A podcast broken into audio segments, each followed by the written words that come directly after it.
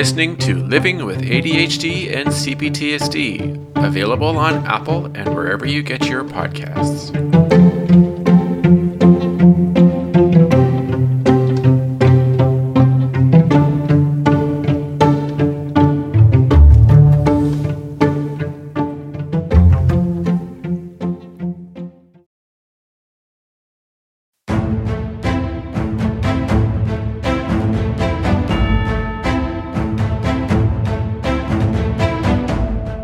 Hello, everybody, and welcome to Living with ADHD and CPTSD. Today's episode is a CPTSD episode, and I have a guest on who's joining me. Her name is Izzy, and she is a, in social media management for her career and also is an artist on the side as and for fun and you know and she is in Buenos Aires and she plans to move to the United States of America uh, uh, at some point here.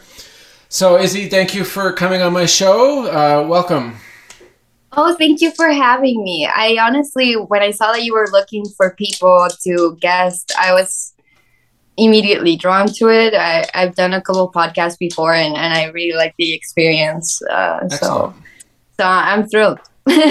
Excellent. Well, I'm I'm thrilled to have you on. It's not very often that I, I do get guests for CPTSD episodes, and understandable because it's yeah, it's no, it's exactly so hard to talk about. Yeah, yeah. A lot of people, uh, unless they're really well into their their therapy and they've had a lot of mm-hmm. of work and they feel comfortable, it, it is difficult for a lot of people to do to just come on and talk about it because there's always yeah. a possibility that it it could potentially bring a flashback or trigger someone yeah and, and not only that but there's also uh like at least for me at first i also felt so vulnerable that i yeah. didn't want to expose myself to being commented on like i didn't right, want absolutely. to open up the question of is my trauma traumatic enough to the public you know yes. there's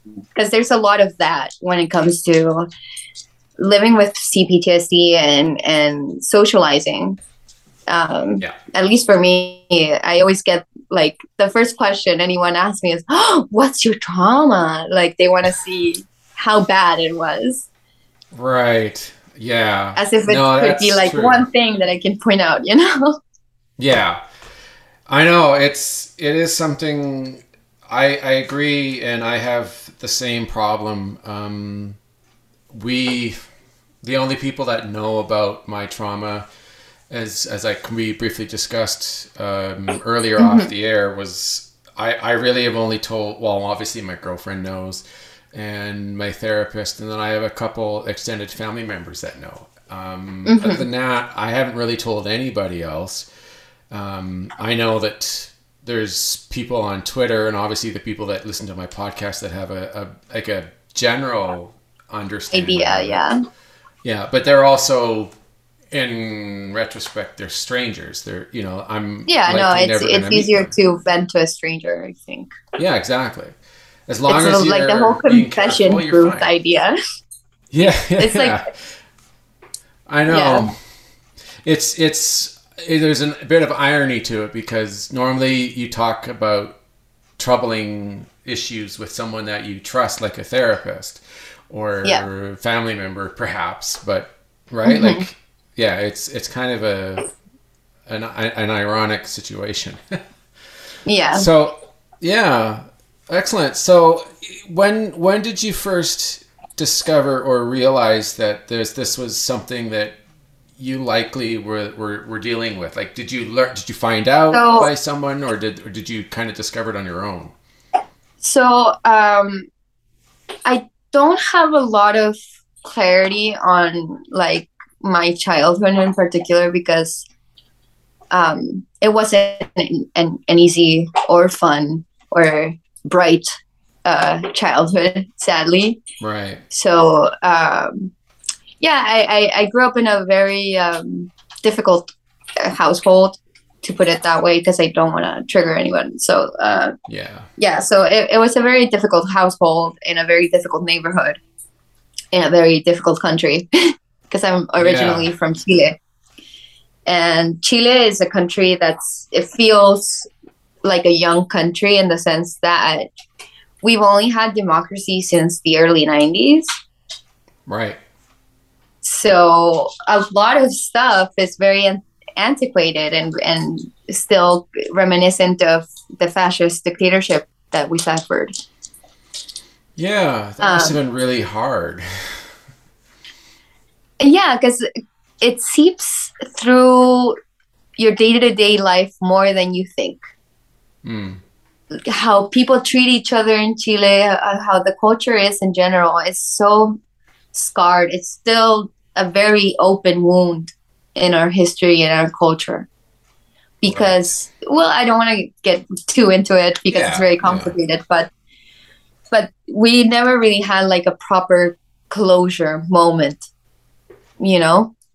Mhm. Uh, Mhm. so so that's why it feels very antiquated and because of that it's very it's very like conservative it's very um anti-feminism Ah, yeah. anti uh, equal rights for lgbtq people. Like it, it's very uh, and it's also a very religious country so there's also that. Um, and i knew that i was different from a very young age because i experienced ocd symptoms from a very young Okay. age. And then when i was about like 14 or 15 i remember that i was feeling so constantly vulnerable, so scared all the time, so anxious all the time because it was like I went to school and people bullied me, and it Yeah. wasn't like this movie bullying where they just tell you you're a dork and move on. It was more like they would put me in a trash container and close me in and bang on the sides until I had a panic attack, you know? Right. So I started yeah. having panic attacks when I was about 14. Mhm. And I started having night terrors as well and difficulty sleeping. So that's when I was like experiencing a lot of difficulty just living my day to day life. Right. Um, and I was dissociating a lot. So I, I started showing signs of being traumatized from a very young age. I was Okay. 14, 15 probably. And I remember begging my parents to please take me to a therapist. Because in Chile, people don't talk about therapy. People think that therapy is only for quote unquote crazy people Right. and that it's something that it's not okay to do. So my parents were very reluctant. And when they took me, they were like, okay, we're going to take you just so you know that you don't need this. and I remember I sat down with a therapist and I just had word vomit. I just told her everything that I was going through because, and I get a little choked up because I was feeling so on the edge I was feeling so much hatred for myself, so much guilt. I think Yeah. that's something that is not that talked about about trauma is that you feel immense guilt, Absolutely. or at least for me, it's it's it's like I felt constantly guilty and Yeah. constantly paranoid. Um, Right, and sure. then uh, when I was about 16, after right after I was, because I was hospitalized in my house at first okay. for about six months, in which Alright. I remember like it was I was allowed to go to my house to the to drama club in school, and then to Blockbuster. I was allowed to block, go to Blockbuster to pick out movies, but I was only allowed Wow. like certain sections of Yeah. Blockbuster. Yeah. Interesting. Interesting. Uh, so that was that was me being hospitalized and, and I stopped going to school. Uh, I asked them if I could graduate early and I graduated at 16. Oh wow. Um, and yeah, I stopped going to school and I was hospitalized for six months and then they moved me to an actual psychiatric hospital Okay. for about um, two months. and after that, I remember I got out and everything just went out of control.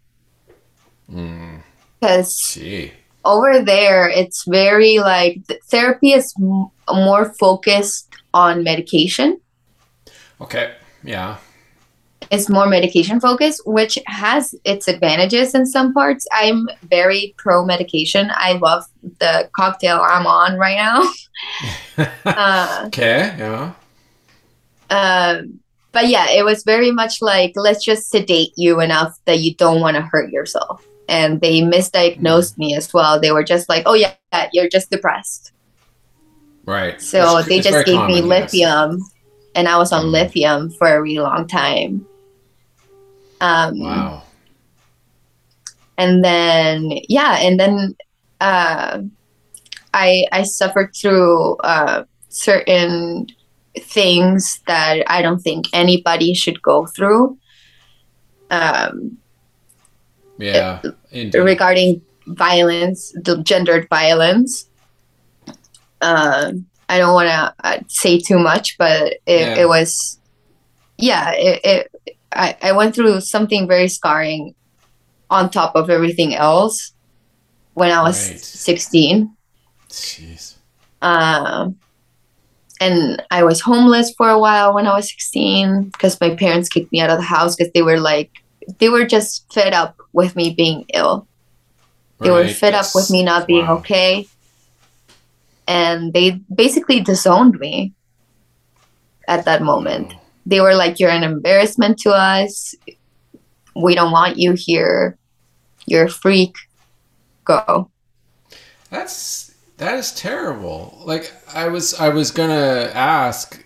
Um, I'm I'm assuming based on everything you've said so far that it seems like uh, the the views towards mental health basically is like non-existent if you think about it. Like it's Yeah, no, it's just now the conversation just started. And even now that it feels like, oh my God, there's going to be a change because also we're finally getting rid of the constitution that the dictator wrote.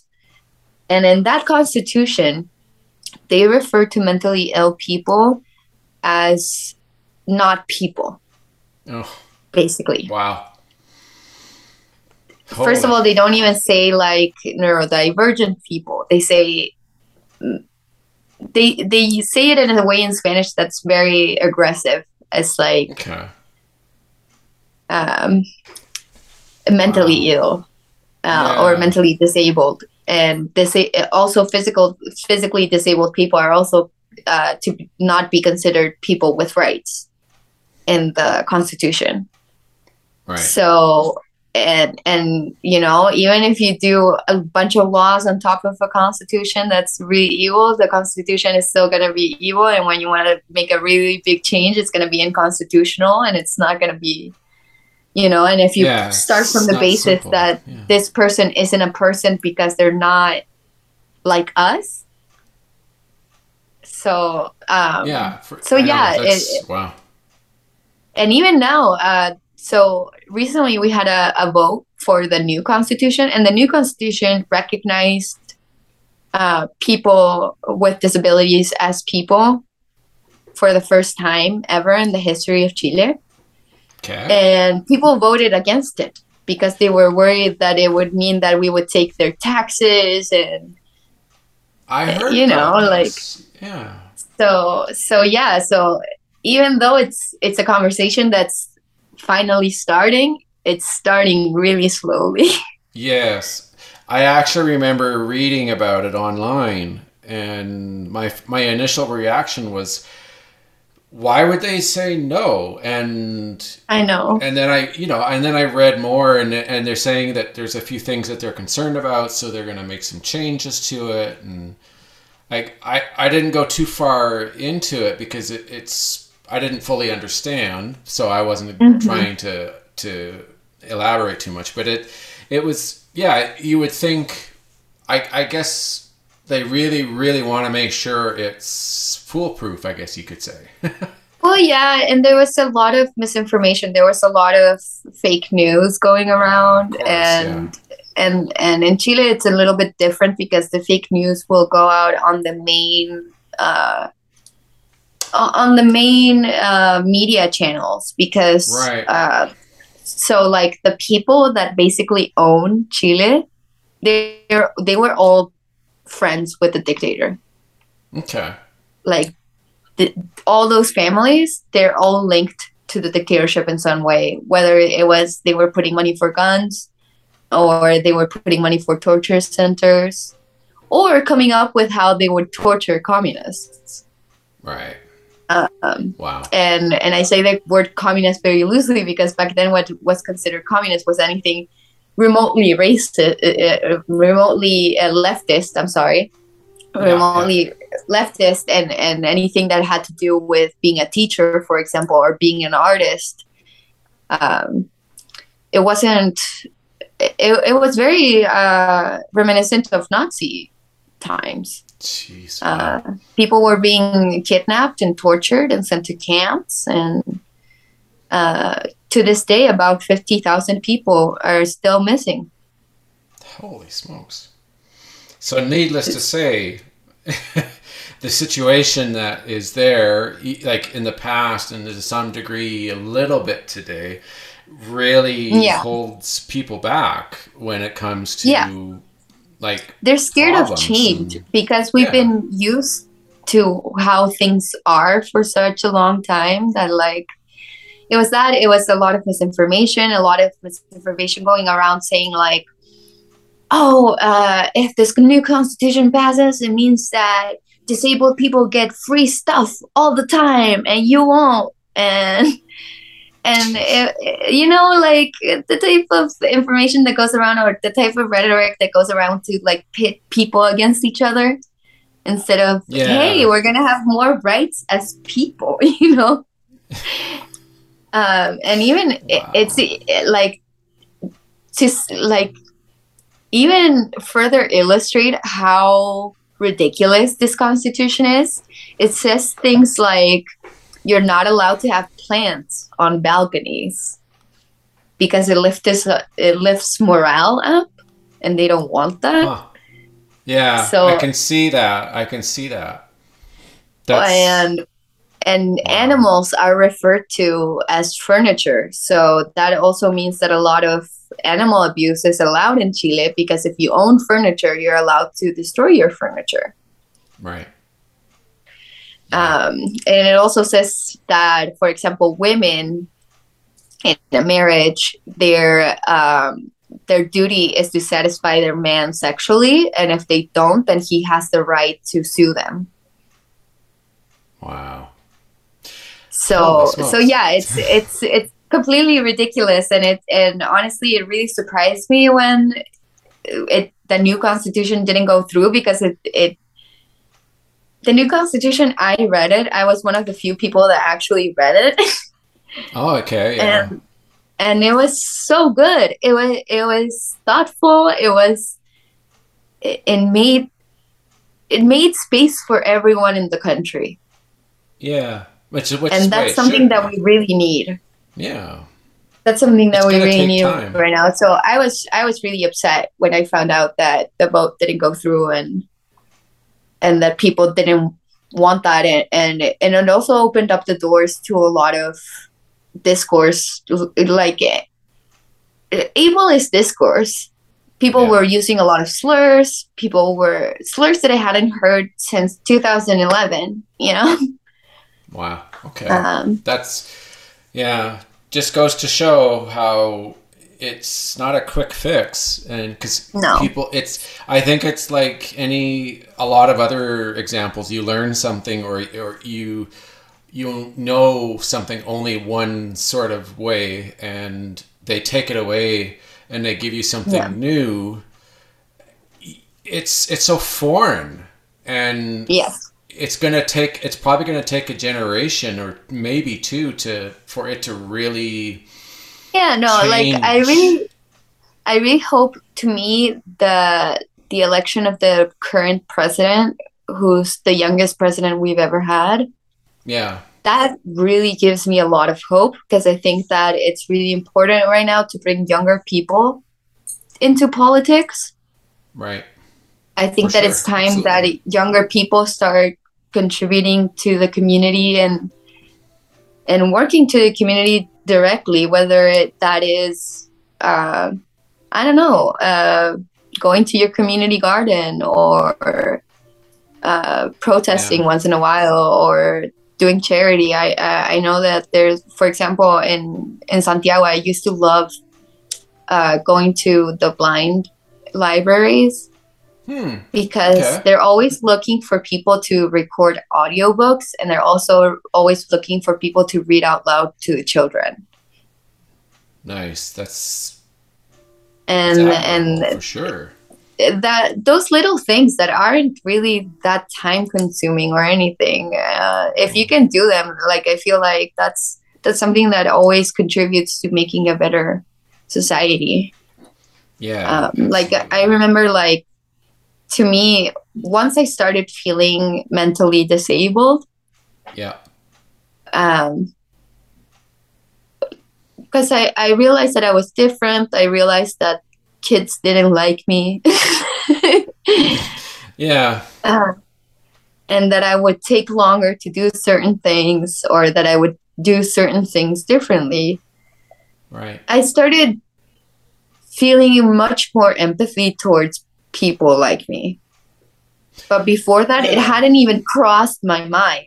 I think that a lot of people live their life without even thinking what it's like to be in a wheelchair, for example, and Yeah. the fact that some cities don't have elevators in their subways. Or, for example, here, this is a very progressive city, but they don't have elevators on their subway stations Wow. or um, just how everything is built. Everything is built surrounding this one model of a human. When in reality, Yeah. we're all different and we all need different things. Yeah, absolutely.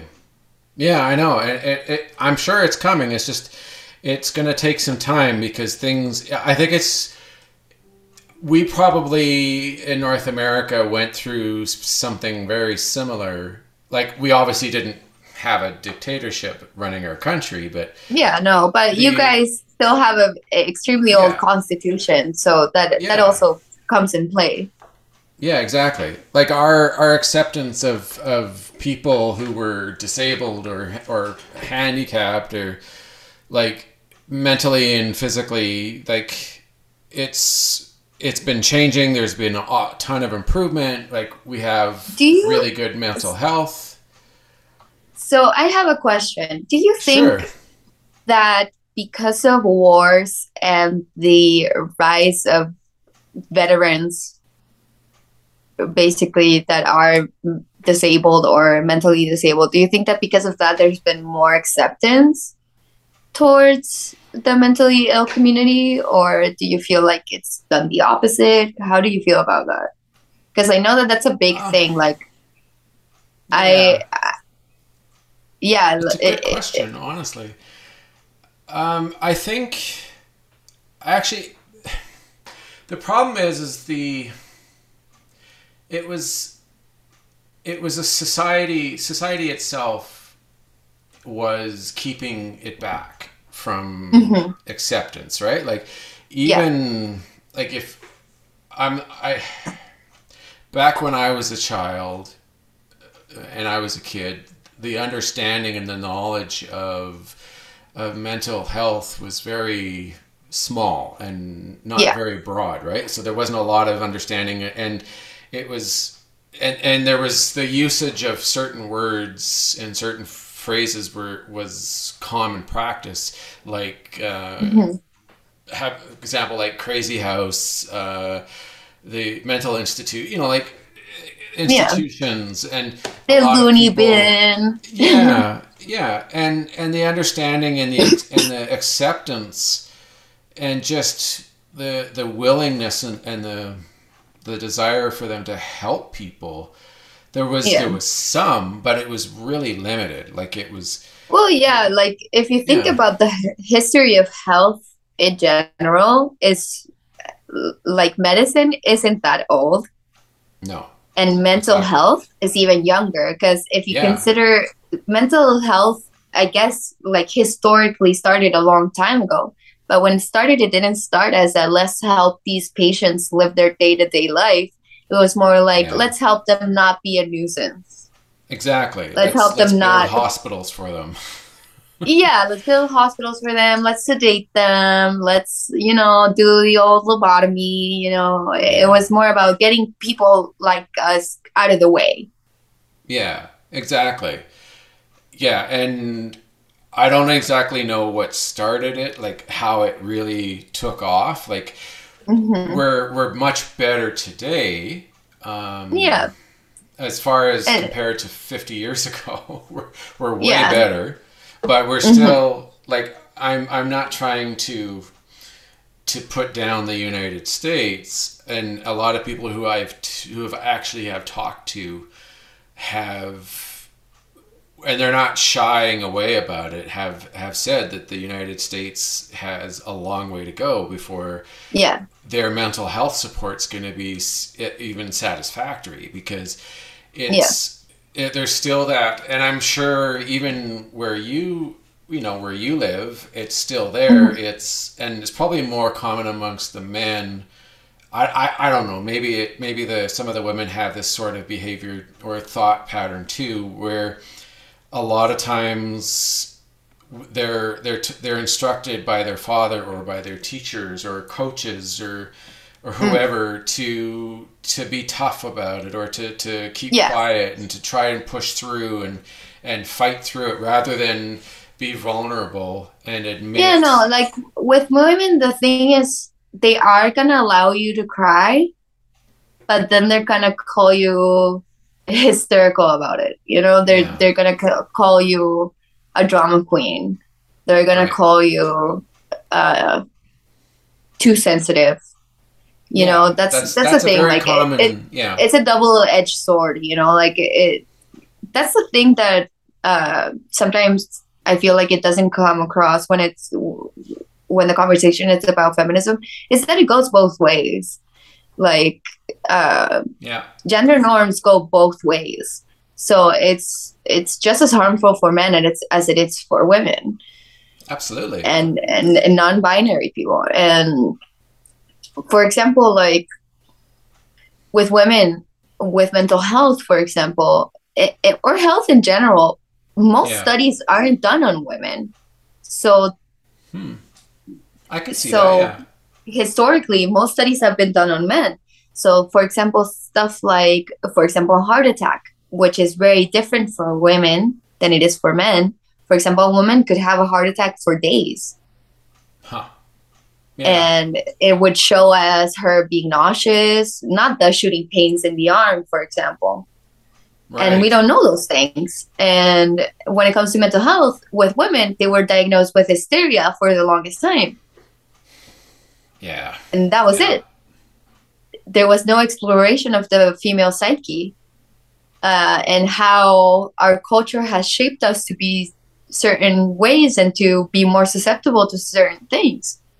Yeah, absolutely. I know. Like the the understanding, the educate, the education on on mental health and the understanding of it from both a professional point of view and just a like a, a common person is Yeah. is still lacking. Like it's there's there's a lot there's a lot way more psychologists and psychiatrists out there and Yeah, no, and- and trauma coaches. And that's why- yeah, That's why it's also harder to get diagnosed as a woman. right. because symptoms might show differently and most psychologists are like the the book that they have to diagnose people is mostly based on studies done on men. So for example women with autism have a really hard time getting diagnosed yeah, because autism shows very differently in women.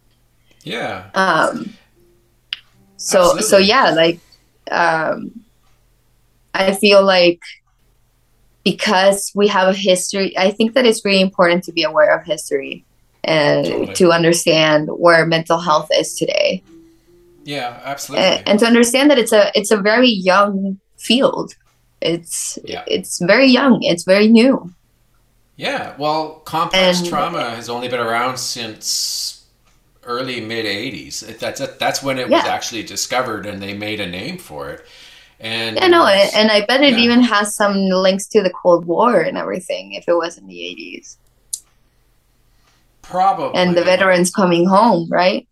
Yeah, because they didn't really like the the first true understanding and any sort of real push was was after the Vietnam War and some of the Yeah. air wars because there were so many veterans that were coming back and had After seeing horrible, horrible things. Yeah. Absolutely, yeah. And like I think I remember reading that after like the World War One and World War Two, they were just calling it shell shock, or they, you know, and they they weren't they thinking, oh, it'll pass, or or it, like, and a lot of Yeah. soldiers never talked about it. They never Yeah. ever talked. Yeah, about no, it. So because they also come from the military culture of Yeah. you have to keep a straight face and be ready for combat at any moment. Yeah. It's very damaging. And who's to say, like, in 30, 40 years from now, it's kind of an unknown. We have no idea what Yeah. the, the studies and the, and the understanding of mental health is going to do for society and I- the challenges that- that they're going to face. Yeah, no, and and and it's completely unpredictable because right now we're in a, at least to my perspective, I, I obviously haven't studied this or anything, but at least from my perspective, as someone that's like, I, I'm in my mid twenties and I have a younger brother and he's TikTok, for example, Yeah. and I see a lot of kids on TikTok talking about uh, mental health terms that I had no idea about when I was their age. Huh. And now Cool. they misuse a lot of these terms, Right. But the terms are being thrown around. The conversation is starting amongst younger people too. That's good. That's so, good. That so yeah, I mean, it's it. it's kind of cringe. In the meantime, Yeah. there's kids that are out there faking certain disorders for attention and stuff like that. Uh, Yeah. and and I mean that with like a grain of salt because obviously I don't want to accuse anyone of faking it, but Right. I'm talking No. about kids that are saying that they have severe hallucinations and or stuff like that uh, to like garner attention through hashtags and stuff like that. But uh, but at least it's being thrown around out there. Like um, when I was younger, the only terms related to mental health were like depression Yeah. and slurs. You know. well yeah Like- there was i th- yeah the very common some of the common things back then were like schizophrenia um, yeah, like don't be multiple- so schizo or stuff yeah, like that. multiple Like personality that was me. disorder yeah like yeah, or like I feel like the term OCD is also thrown a lot, yeah uh, and and well, they, it's they something definitely that has stigmatized it yeah no, it, it's something that's that definitely has been bothering me for the last few years. I used to think that it was something that I just had to deal with and right and that I had to be understanding and that I had to be patient and that's all very nice. yeah but nothing's going to change if we're constantly patient about other people's ignorance and other people's um, other people's biases and, and, and stereotypes. Yeah. You know if if we don't tell the guy that for example i went on a date once and this guy uh, asked me why i was going through a, a phase where i was changing med- medication so i was exposing a lot of symptoms. Yeah. And one of them was repeating myself a lot. Uh, I would repeat the last word I said like three times at least before moving on. Right Um, so he asked me like, "Why did you do that?" And I Hmm. said, and I regret how I phrased this now, but I, at that moment I said, "I'm really sorry. I'm weird. I have OCD." And this Okay. guy goes, "Oh, that's the cleaning thing, right?" And I said, Yeah, yeah. no, it's it's not really Wow. like that. And he goes, dude, do you want to clean my house? If you really love cleaning. So so yeah, and and at that moment I was like, you know what? Fuck being nice. I'm gonna tell this guy no, and you know why? And I'm gonna be nice enough to educate you right now because I don't have the necessity to educate you or the I don't owe you that. But it's not like that at all. It actually it, it when if I do get stuck in a cleaning loop, I'm not enjoying it. I'm not having fun. I don't think anybody with OCD that cleans a lot likes cleaning. no, it's a lot Because of it's anxiety. not about that. Yeah. And and and how I try to illustrate it sometimes is like the feeling of about you're watching two cars about to collide and they're always getting closer and closer and closer and they never crash.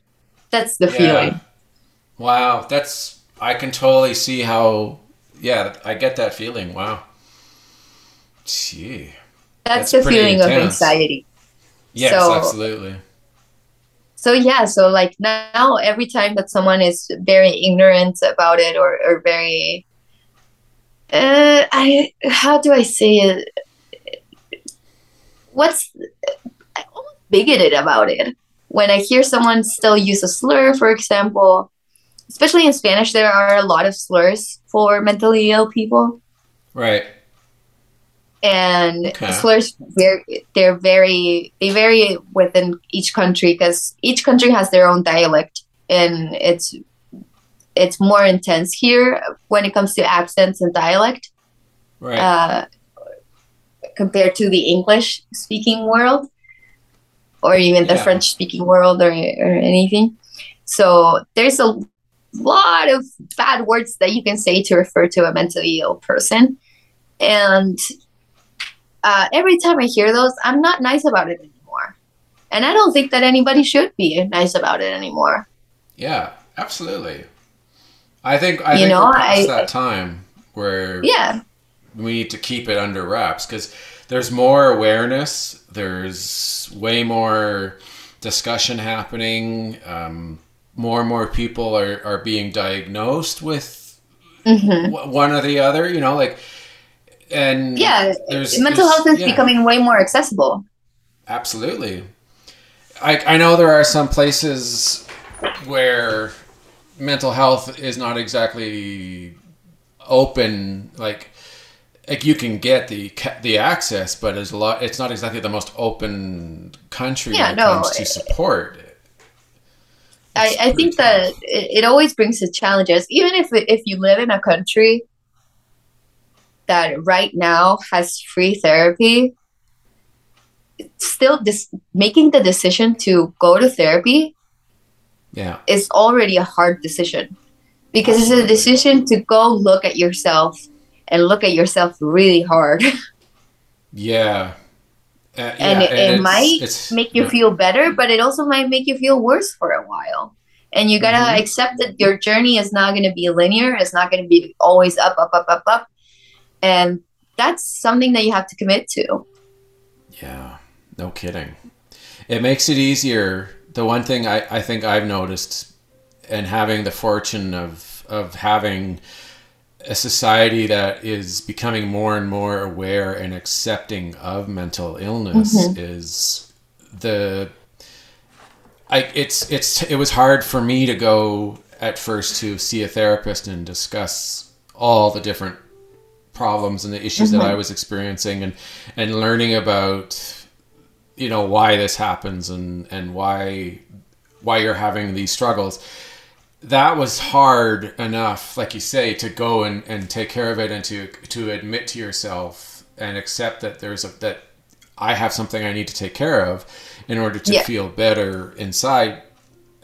I'm I'm fortunate that I don't have to worry about if I bring it up to somebody, it's there's gonna just be a, a nothing but a, a all negative feelings and negative like, oh you're you're you're you're well literally crazy. There's there's nothing wrong with you. You know it's it's just all in your head like blah blah blah. Like uh, I'm having Yeah. a hard time imagining if going to see the therapist was difficult and then on top of it living in living somewhere where mental health issues and illnesses isn't exactly a norm or or t- or it's frowned upon or hush hush Yeah. like in Britain. You know, like not and there's not a lot of people who talk about it openly. It's it's it's a really difficult Yeah. subject to bring up.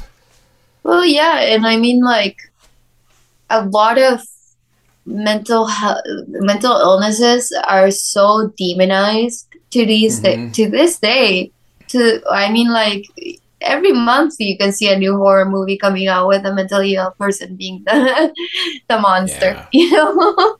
Yeah. Um, and so so it's hard. It's hard, even in like modern Western society, and because Yeah. because yeah it's it's just hard to talk about and it's it's hard to be out there whether it's it's in a you, you know first world second world third world country it's all it's all difficult it's um I know. but I, I'm really hoping that at one point we get we get to a point where going to a therapist is just as natural as going to the doctor for a checkup. Yeah. You know, No kidding. where you you might not be someone that it's quote unquote mentally ill or like extremely mentally ill or something. Um, Mm-hmm. but it's always good to check up on your mind. You know, I think that it's always good to reflect and it's always good to check up on and like whether Yeah. that is through like a spiritual route. I, I I prefer therapy, but but I think that it's always I it's something that I like I tell everyone like yeah, I go to therapy and you should too. We all should go. Absolutely. It's so it's so good for you. Absolutely. They a lot of people say it. Everybody at some point should do, should go, even if it's just for a couple sessions or so. You Yeah, know, there's nothing wrong with it, See what's going on in that old Exactly. noggin, you know? and it probably does them. It would probably do them a ton of good if they did, because there might be something that maybe they want to get off their chest and talk about, and and it would do them a, a world of good. Like Yeah, no, and then you you also learn how to build better relationships. And you end up being happier and like for example like right now I'm going through um a very intense form of exposure therapy right, for my CPTSD. This is the second time I've been going through it. Uh, but the first time I did it, they also made me go to group therapy. That was a type of DBT therapy, uh, uh, and right, okay, uh, and it it was designed for people with borderline personality disorder. But I think that that group therapy course that I did, I would recommend it to everyone because it gave me tools to recognize my feelings, to word them in a proper way, Yeah. to communicate effectively, to know when to communicate and when not to right, and to also understand when someone might need to communicate something to me. So, Yeah. like, I, I think that we like normalize therapy and normalize group therapy and normalize you know, look looking up for a manual in life. There's no shame in asking for help. Being a human is tough. And Mhm. right now in the western society that we have that's centered around capitalism and working and being efficient is even harder Absolutely. Well, yeah, I, I know it's it's very difficult for a lot of people, especially when they're having a hard time making ends meet, and Yeah. some some have to decide: are they gonna are they gonna eat a, a decent meal, or are they gonna have to pay rent or pay a bill? Like it, yeah no and i feel that a lot of young people are going through that right now. I think that generational wealth is definitely a thing and and a lot of people my age we're having a hard time finding good paying jobs. That's the reality everywhere in the world right now because i know a lot of expats i know a lot of immigrants i've lived in several different countries. And everywhere right now it's really hard for young people to find a job. Yeah, unless you're a developer or you're even then it's still a very competitive field. So it's still hard to make ends meet and to on top of that have to worry about paying therapy you know because therapy is really expensive when it shouldn't be. No, you're right, and there's it, it's it's um it's funny how, and I don't know if it's probably a little different there, but every time they bring up um, like the our politicians they bring up ideas and, and what they're going to do and how they're going to improve the like they want to make improvements and they want to mm-hmm. make it easier for people to to get this or or obtain um, health care like our sorry um prescriptions and, and make cheaper yeah. prescriptions and make make going to the doctor less less expensive or you know inc- decrease wait times. And nobody ever i have never ever once seen any any of them talk about or even mention mental health care. Yeah like, no it's they, not they considered say, at oh, all. yeah we're gonna we're gonna improve mental health care. It's like uh, okay a couple of months ago our prime minister mm-hmm. uh, they were making a deal with another party and they were going to get dental care and prescriptions to be included in the Healthcare Act.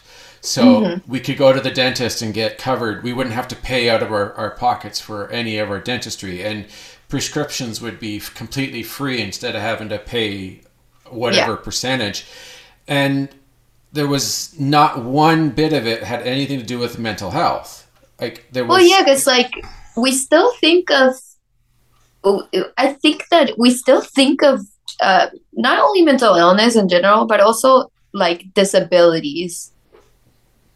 I'm talking yeah. about physical disabilities as well, or pre-existing conditions. We, as a society, we still think of it as an other, not as something that's happening to current people in my community, my neighbor, yeah. my children's classmates. It, it, you know, it's not something considered. It's still considered as the other. Yeah. That's a special case. I could never be disabled, so why should I care? You know, it's it's very like Absolutely. Because no and, one and, obviously yeah. nobody wants to be in that position. So we we don't think about it and we think of it as something far away, you know? Yeah. So I think that that's why that. it's yeah. It's, I know. It's it's pretty sad. And the irony of of all of it is that it's coming. It's I'm not saying the coverage and, and free mental health care is coming. I mean the the uh, number of people who are going to have mental health issues, whether it's trauma or or ADHD or BPD yeah. or or all the other different ones that are that are affecting us. There's going to be a large a, a number increasing in numbers and, and more more and more people getting diagnosed, and there's going to be more people saying, "Why isn't this included. Why can't we get yeah. this for free? Why do we have to spend two hundred dollars every time we want to yeah, go see somebody for help? Yeah, and and I think that also has to do with the fact that, uh, like in in his Western history, we've always thought as mind and spirit as something abstract rather than something physical. When it, in reality, it is something very physical. Absolutely. Your brain physically goes through things. And when and, and this is something that i was also explaining to my siblings now that because they had come visit me and they hadn't seen me since i i was actually formally diagnosed with cptsd and they saw my, my service dog for the first time and they sort of saw my day-to-day life. Right. um, but yeah like it, it's not it's not something that people consider on their day day to day life. They don't think about it. They don't. No. Um, and yeah, yeah until it happens. Yeah, until it happens to them or someone that they know, yeah. like a family member or their loved one. It they yeah, you're right. It never comes up. They never think about it in their day to day. Yeah, no, and, go, and, I should go see a therapist today. You know, like.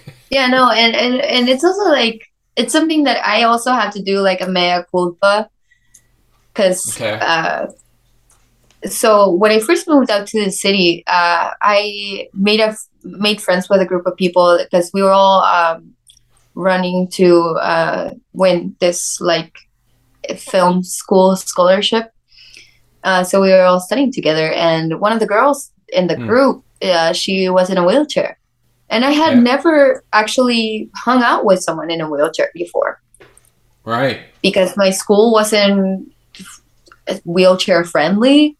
So there were no kids with wheelchairs at my school. And up Yeah. until then, I hadn't realized how inaccessible the city is. How counters when you go to a restaurant or to a uh, to the doctor even the counters are going to be way up high. Yeah, absolutely.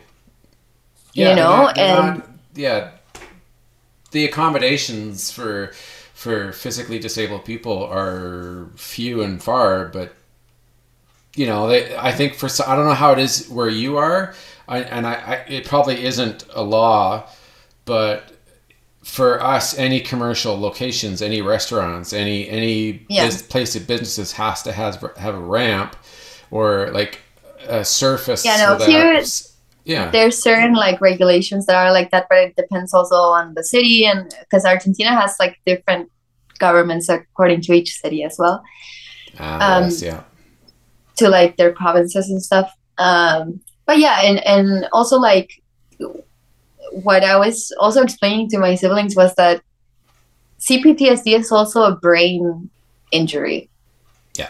in a way yeah, your brain structurally changes. I I can I had to tell them like if you look at a brain with someone of someone that has CPTSD versus uh, quote unquote normal brain or healthy brain, it's very different. So hmm we have to stop thinking about mental health and our mind as something abstract inside us that we can't touch or see because it is something that we can in a way see. It's just a different language, but we can't see it. yeah, yeah, absolutely. Hmm. Okay. wow. All right. Um. So okay. So here's a couple questions for you specifically. Um, when you after you were diagnosed and Mhm. I were you, I'm assuming you, you were going to therapy for a while before you got the diagnosis. Like it wasn't. yeah, no. like So first, Yeah. so first they they almost immediately diagnosed me with Okay. uh, clinical depression. right. Yeah. in Chile, and that was my diagnosis in Chile. Um, and then when I moved here and started going to therapy here, where therapy has a different history here, there's also been democracy for longer, um, and there's different styles of therapy that aren't available where I'm from Yeah. in Chile. So here I was able to get a proper diagnosis that took a while to get and um, that I uh, that I felt more comfortable and, and confident with and uh, but but yeah it, it was a it was a process Absolutely. So, so after you got your diagnosis, what was the hardest thing for yourself when you finally understood what was like the reality of of your situation in your life? What was the hardest thing that you dealt with, that you struggled with, like at the beginning? Because obviously, So, gonna, it's going to take some time. yeah no at first it, it really took it really took a toll on me like i remember it was it was something that like i really had to go through a process of i don't know how else to put it but in a way mourning the person i used to be Yeah. the little girl that i used to be before all the horrible shit that happened to me happened to me I had to go through a process of that and also to confront my guilt because I felt so guilty. I felt like, oh, but some people go through stuff that's even worse. And maybe they're not dealing with the stuff I'm dealing with. And I'm here crying every day and having panic attacks and being a baby about it. That's how I felt. And I felt so guilty about it. And, and I, I, I really had to like confront that idea and also confront the idea that I'm not how I used to be. My brain had a before and after. yeah. Um, whether that was an instant before and after or a slow process of before and after, I don't know because my story is very prolonged, but that means that I had to mourn the person that I used to be. Yeah, that's true. I think that's probably the case for everybody who who has it. Yeah, I think that You know? I think that also people that go through accidents and have a, a, a severe body modification because of that. Uh, it, It's that it's it's giving closure to the idea of who you were before Yeah. and be open to not knowing who you are. I think that that's really important as well to be able to say, you know what, Mhm. I don't know how it is to live with this new brain. I gotta learn how to do it.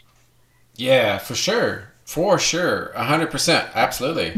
Now you you mentioned uh, earlier before the show that Mhm. your your husband is is extremely helpful and very Yes. like supportive and patient with Mm-hmm. you. Um, one thing I didn't actually get to ask was when, like, did you know him before or after the diagnosis? After. Okay, Uh, So- so, okay, yeah. So when he, when you first knew him, mhm. what what was his like? How did he react? And what was his understanding of it when? Because I'm sure you didn't just like first date say, "Hey, I've got CPTSD," and I no, no, no, no. So no. yeah, no. Uh, it, it was actually really a really kind of funny situation in a way Yeah. because uh, we were both. So I met him online when we first met. So um, I remember we had uh, we started having video calls every single night, and we would talk for hours and hours and hours. Mhm. And I would worry so much that I wouldn't like repeat myself or have a tic or you know or dissociate too notoriously. Yeah. I was so worried about those things because I was so used to people judging me based on those things. Yeah, But I then can see that. the, in the conversation, like it sort of came up because I couldn't hide the fact that I'm not longer really in contact with most of my family or that uh, I don't Yeah. remember a lot of chunks from my childhood. You know, I couldn't hide those things anymore. So I was like, yeah, I, I have this. And he was like, okay. That's actually a relief because I was hiding that I have ADHD. Ah, well, look at that. so, so we were both like, thank God we're both not normal. That's that's great. Cause yeah, he I can just totally see that. He's thinking, is he, what's she gonna think of me having ADHD? And uh, yeah, I, Yeah, I no, totally and, see and that. then he he also like explained to me that he had also dated other neurodivergent people before, okay, like in a serious relationship, uh, and so he was more used to being around people that are neurodivergent or have mental illnesses. Um, yeah. Wow, that's that's so- nice because that actually. So he he has experience. It's not like it was just a sudden. yeah no he has experience and and i think that also um i i think that also because of the great work that i've done with my therapists uh, on not just how to cope personally with symptoms but on how to socialize with symptoms which i think is such an important crucial part of of moving on. When you have a mental illness is to accept that it's going to be there and to live with it and be able to socialize with it as well. Because Yeah, you can't absolutely. be hiding forever you know you can't be alone forever so so Oh, because sure. of that like when i started um because when we met i was going to therapy but it was regular therapy i i had just finished doing trauma therapy uh, exposure therapy i mean so um i was very stable and very you know okay for a while and just going to therapy regularly and you know keeping up with Yeah. it uh and then we got married and then uh, about a month after i had to start exposure therapy again Ah, um, okay. because the thing with exposure therapy and with CPTSD is that it's not like you can find a cure that's a cure forever. Yeah. It's something that you have to work on constantly. Absolutely, for sure. And through cycles and stuff like that. So, um, so I was so worried that because I knew that exposure therapy means me not being a hundred percent. Right. It means me being in a crappy mood. It means me having more panic attacks, more night terrors, uh, more dissociation, more tics, you know, more everything. It makes everything more intense and it makes me more vulnerable. And I've had to first remind myself that he chose to marry me. Yeah. And also remind myself that we said in in sickness and in health. And that would mean a physical illness just as mean as the mental one Correct. and also Yeah, yeah. i i worked with my therapist we were like okay let's do this let's make a plan for when you feel absolutely bad and you have to you want to hang out with your husband um let's give him like options of things to do with you for those moments. And it'll be your toolbox it'll be your emergency kit. And i think that that's so Nice. healthy in a in, in a long-term relationship to have. Yeah. because when i'm in crying and and about to have an anxiety attack or something like that it, i'm not thinking what i can do to make myself feel better. I'm thinking oh my god i'm gonna die so for him to have written down hey let's watch the sound of music for example Okay. That's interesting. that that's really helpful you know to have Yeah. that like emergency kit you know or like he knows to grab me some ice cubes or to like open the window and yeah. help me breathe and stuff like that and how, how to talk to me because we've talked about it i think that as the more you talk about it with your partner in the sense not to like quote unquote trauma dump Yeah. or or anything like that but to talk of what to do when you feel like you're in crisis Yeah. that's Yeah, really that's- good very it's, it's almost yeah. like having a first aid kit you know Totally. Uh, yeah, that's actually that's actually a, a, a great idea because if if they're you know he obviously is hundred percent supportive of, of what you're going through and he mm-hmm. understands and he's and he's he's what totally wanting to help you however he can right like he's obviously not Yeah. there's there's things yeah no exactly do. the people that Yeah. love you and that support Yeah. you that's all they want they want to they want to understand and they want to be able to help and that's it they're like people that truly love you aren't gonna judge you. And if they do it comes from a place of ignorance. It doesn't come from a place of of evil. You know? Yeah. No for sure for sure. So so the more transparent you are i mean like for example the conversation that i had with my siblings before where i told them please like look into it. Look into my diagnosis. Read about the symptoms. You know get educated about it. If you have someone in your life that's mentally ill or mentally disabled get informed about it. You don't need to be super invasive with them. There's the internet you know? And you can ask them hey when's a good time for me to ask you certain things that i can i want to ask you to make our relationship better you know? Yeah. Yeah. I, I know. It it's it's a lot of thing it's it's about trusting people a lot of times and yeah. Yeah no You know, i've definitely had a hard time open like being open to my husband sometimes because I, I was so used to being shut down yeah. Um, I know and it like I said- a lot of effort. yeah no and and cptsd and ptsd comes with so much guilt like i was saying that like Yeah. getting rid of that and trusting someone it's a, a really big step Yeah, I know.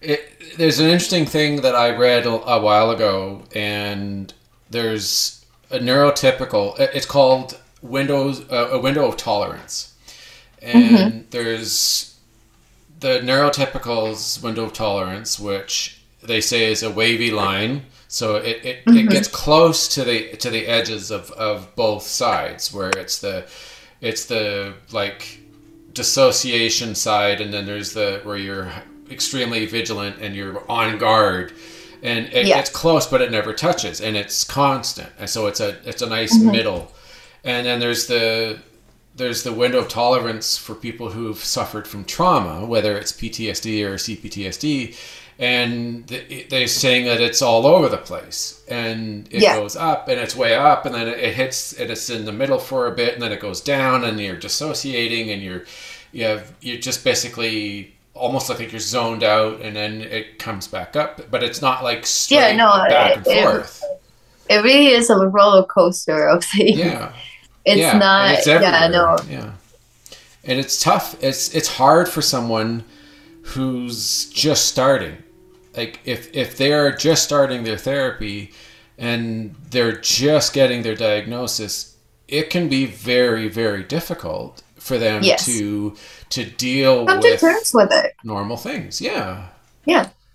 It, it, it toughens it, it I, I don't want to sound like i'm i'm like a, from the 80s but it, it does toughen up a lot of people because they have to they either let it take it or they consume them and mm-hmm. they do nothing and then and then they well who knows right? It's it, anything can happen you either break out they, of it or you get lost in the sauce yeah. like it, yeah. it's it's something that that's the thing that me getting a diagnosis wasn't about me looking for a new identity or me looking for something to make me interesting or right. uh, looking for a new Pokemon to collect. You know, like it, it wasn't yeah. it wasn't about that. It was about me being at the edge of my life and yeah. needing help and needing yeah. guidance because Absolutely. it got to a point that I wasn't living a good life. Yeah. I wasn't. I I was living a horrible life. Yeah. And I know. And and I think that a lot of times we're caught up in toxic positivity of like, oh, it, it's gonna get better. It's always gonna get better. Sometimes it doesn't get better for a while, and that's also Absolutely. okay. Yeah. That's also okay, and I think that that's something that we really need to face, and that when you get diagnosed, it's something that like it's okay to not be okay, and that's something that isn't easy to come to terms with because we're Absolutely. always having to be productive and always having to be functional and always having to be, you know. Yeah, yeah.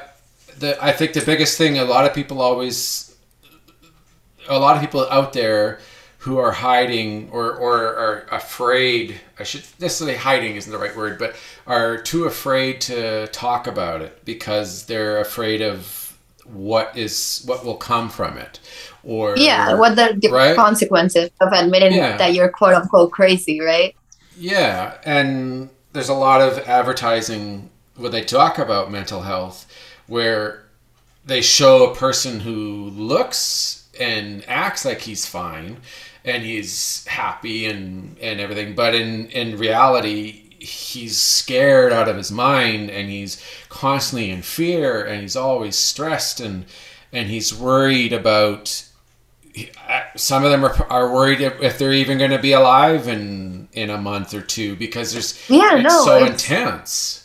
Yeah. It's, it's really scary and some people like there are some people out there that that don't even necessarily realize how bad it is like how right? Like yeah.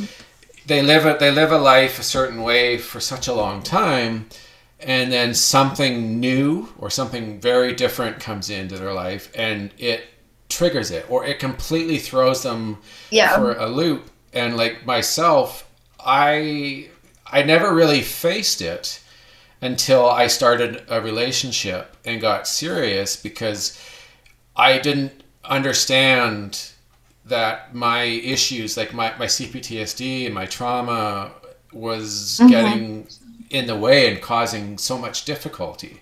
Yeah. And I I had a hard time admitting to myself and taking ownership of that because mm-hmm. For the longest time, I always thought it was the other person that was causing the problem, that I was misunderstood or that I wasn't be, I wasn't given a chance. And Yeah.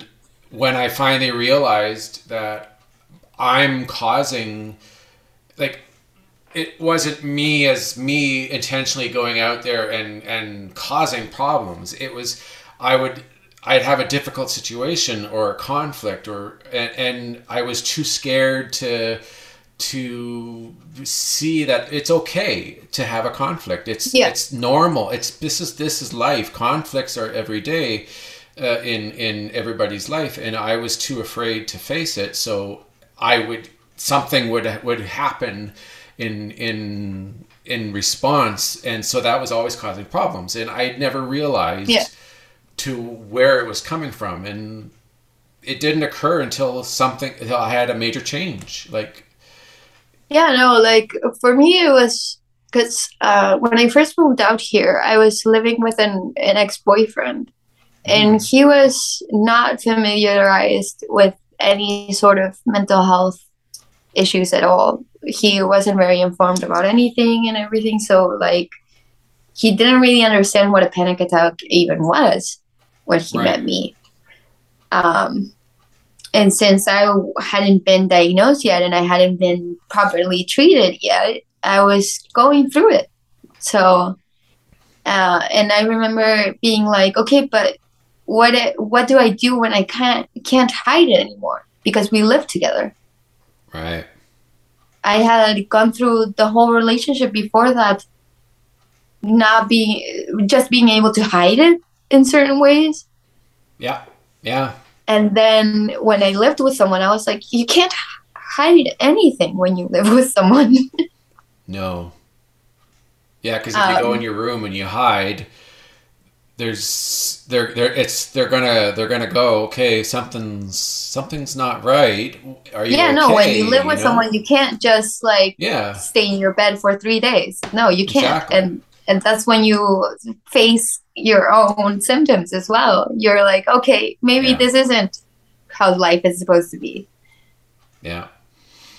Yeah, it's it's amazing how difficult learning about something that affects your life so much. Like it's it, this isn't just a once a week maybe it'll happen, maybe it won't. no, it's, every you know? single minute. It's Yeah, every single minute. Yeah, and that's what's Yeah. so hard, especially for someone who's very new to it. Like it's Yeah. it's gonna be Yeah, a no, very yeah, it's gonna be a struggle, and it's gonna it will be hard. And some some people may be better at dealing with it than others. It's it's a Yeah, It's no, a and and also like there's so many different like at the same time I want to remind people that just as like it seems very bleak and that like things are gonna be tough and that it's hard to do therapy. There's also every day there's more people doing research and more people putting their hard work into it. And there's so many options of types of therapy. Yeah.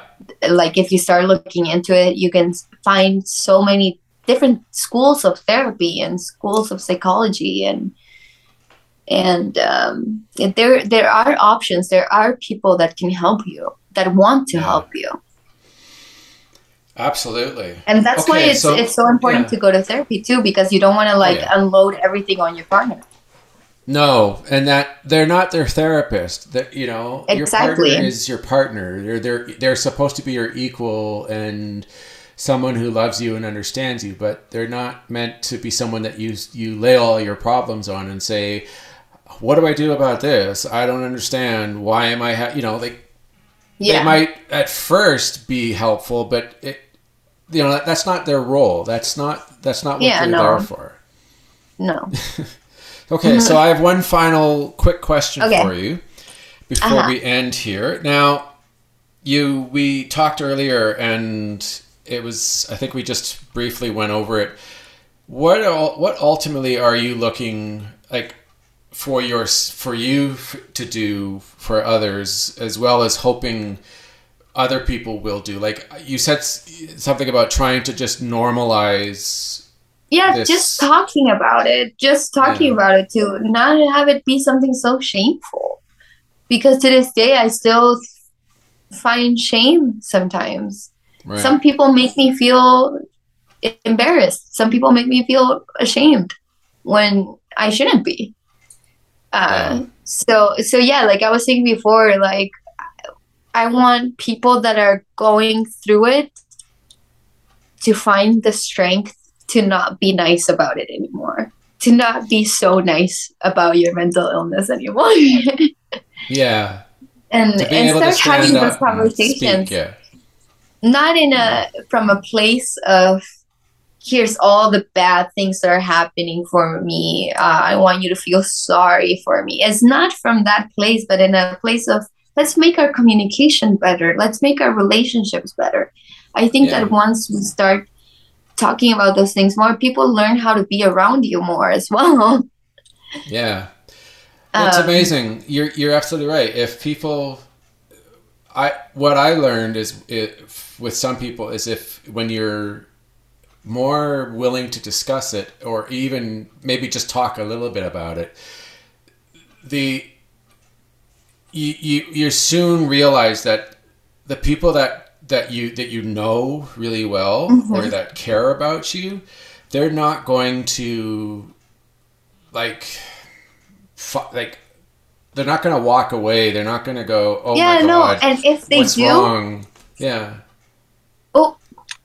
It's okay. You're good. Sorry. Uh my battery is about to run out. But Oh, and if they do leave or judge you or anything then they're not gonna they're not the person for you right now whether it's Yeah. a friend or a family member. I'm in the in the vibe that not because your family is your family you have to be their family. Being a family is um is more about bonding and and stuff it's not just about bloodline so yeah like you can choose who to surround yourself with absolutely. Yeah, those who those who care about you will care about you no matter what. And if you tell them about saying I I'm, I'm struggling with mental illness and, and I'm getting help and, and I have bad days and I have days that are really good, they're gonna listen to you and they're gonna be supportive no, and they're probably gonna stand say- by you. yeah, they're probably gonna say, "Okay, is there anything I can do on those bad days?" Exactly. Yeah. They're probably gonna say that. That that's because, yeah, everybody loves people. You know, everybody feels just as much as you feel. I think that that's something important to feel to remember that everybody feels as much as you feel, even if Yeah. it's different feelings. Everybody feels as much as you feel. 100%. What a way to end off. Perfect. There we go. All right, that's the end of today's episode. Um, Izzy, thank you for coming on. It, this was an amazing conversation, and oh, thank you so much. It was so Yeah. fun. absolutely, I'm glad that we did this because it gives you know the more people that talk about this and talk about uh, trauma and mental illness and CPTSD, the better it is for those who maybe have are too or don't have a voice right now or don't know how. Yeah, exactly. Yeah, Exactly. excellent. I'm really, All right. I'm so grateful. Thank you Yeah, for having you're, me. you're so welcome. Totally. All right, everyone.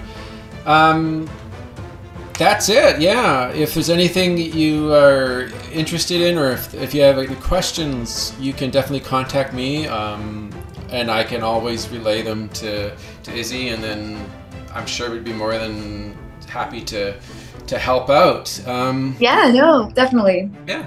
All right. That's it, everyone. Okay. Thanks for listening, and I will talk to you later. Bye for now.